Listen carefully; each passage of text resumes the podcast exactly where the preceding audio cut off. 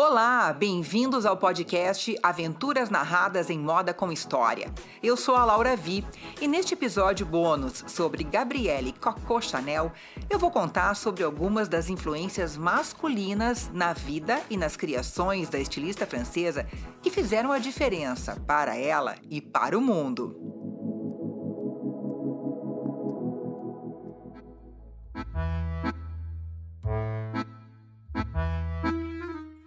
Chanel era uma criadora perspicaz, com visão aberta para a evolução que acontecia na cultura e sociedade europeias no decorrer do século XX, era rápida em absorver as mudanças e propor novas ideias para roupas femininas modernas e funcionais.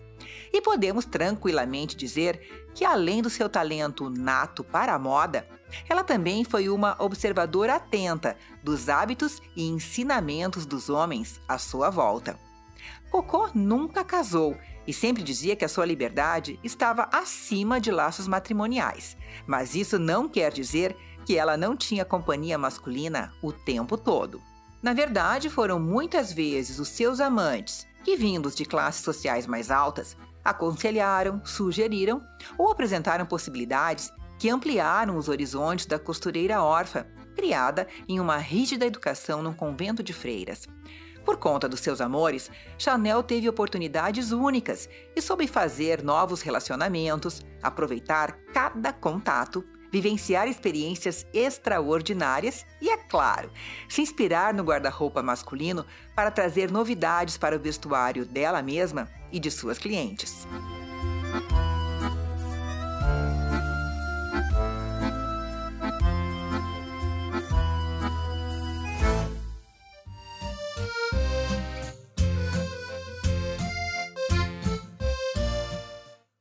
Primeiro homem com quem Chanel se relacionou seriamente na primeira década dos anos 1900 foi o oficial do exército e criador de cavalos Etienne Balzan.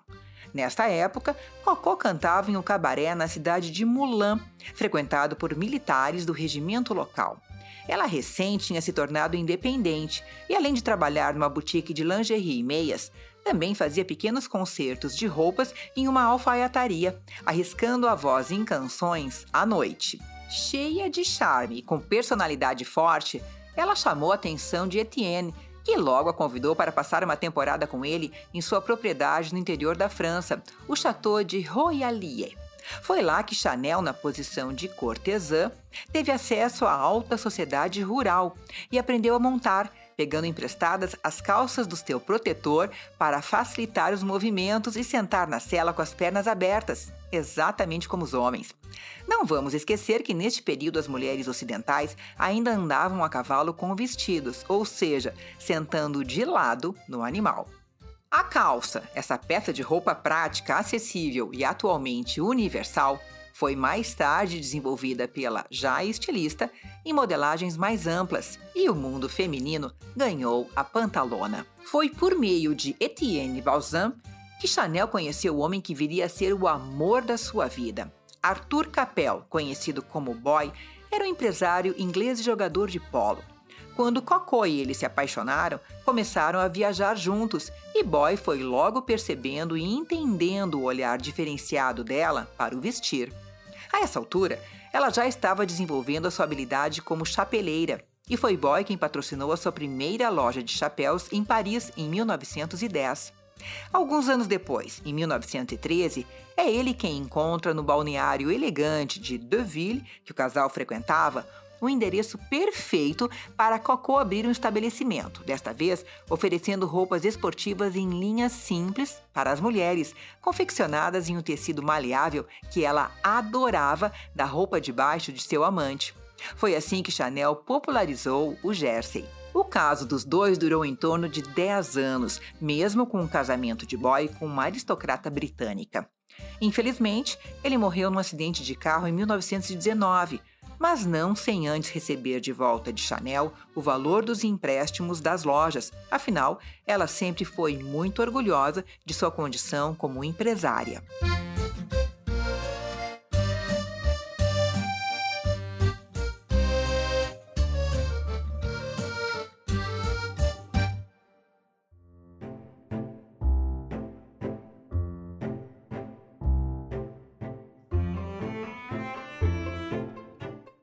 Foi em 1920 que Coco, sentindo-se ainda abalada pela morte de Boy, mas muito solitária, começa um affair com o grão-duque Dmitri Pavlovich, primo dos últimos czares da Rússia, que tinha conseguido escapar da Revolução Comunista de 1917.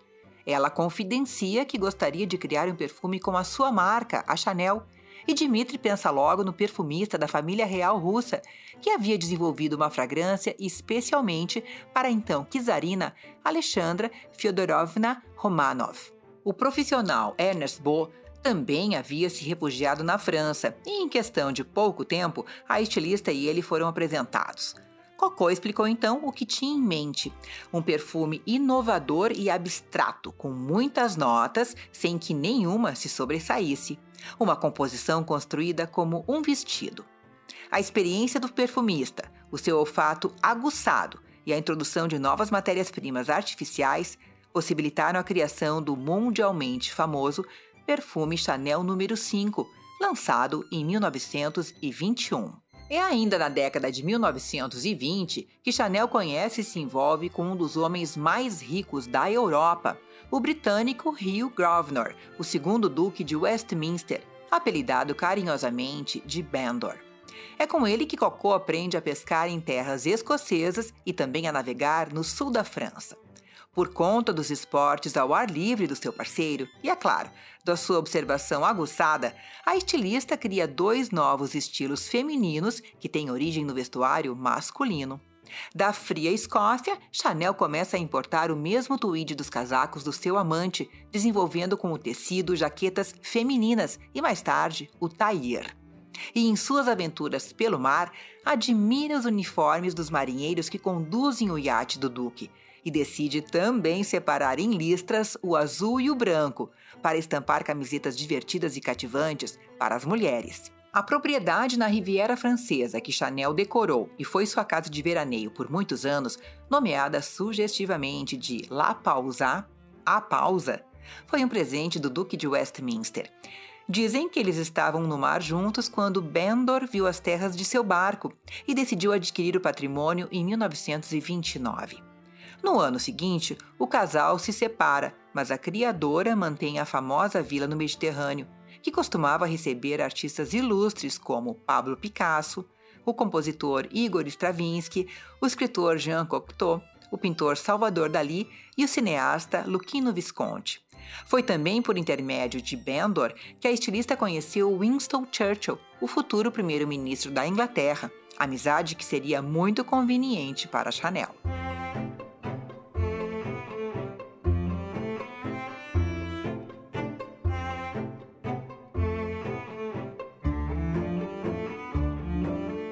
Outro relacionamento importante de Chanel foi com o ilustrador e designer francês Paul Iribe, cujo trabalho refinado fez parte do mundo da moda e do cinema. Ela patrocinou o jornal de sátiras políticas publicado por Iribe a partir de 1930 e foi desenhada por ele inúmeras vezes. E em 1932, Iribe colabora com Chanel em uma lendária coleção de joias em diamante, a única linha de alta joalheria lançada pela Maison como a mais preciosa das pedras. O envolvimento dos dois durou de 1931 a 1935, e este foi o único companheiro com quem Chanel realmente acreditou que iria casar mas um ataque cardíaco fulminante enquanto estavam em La Pausá durante uma partida de tênis tirou a vida do amor e parceiro profissional da estilista, deixando uma consistente herança artística em meio à dor da perda de Chanel. Romance, emoção e, acima de tudo, criações significativas e duradouras.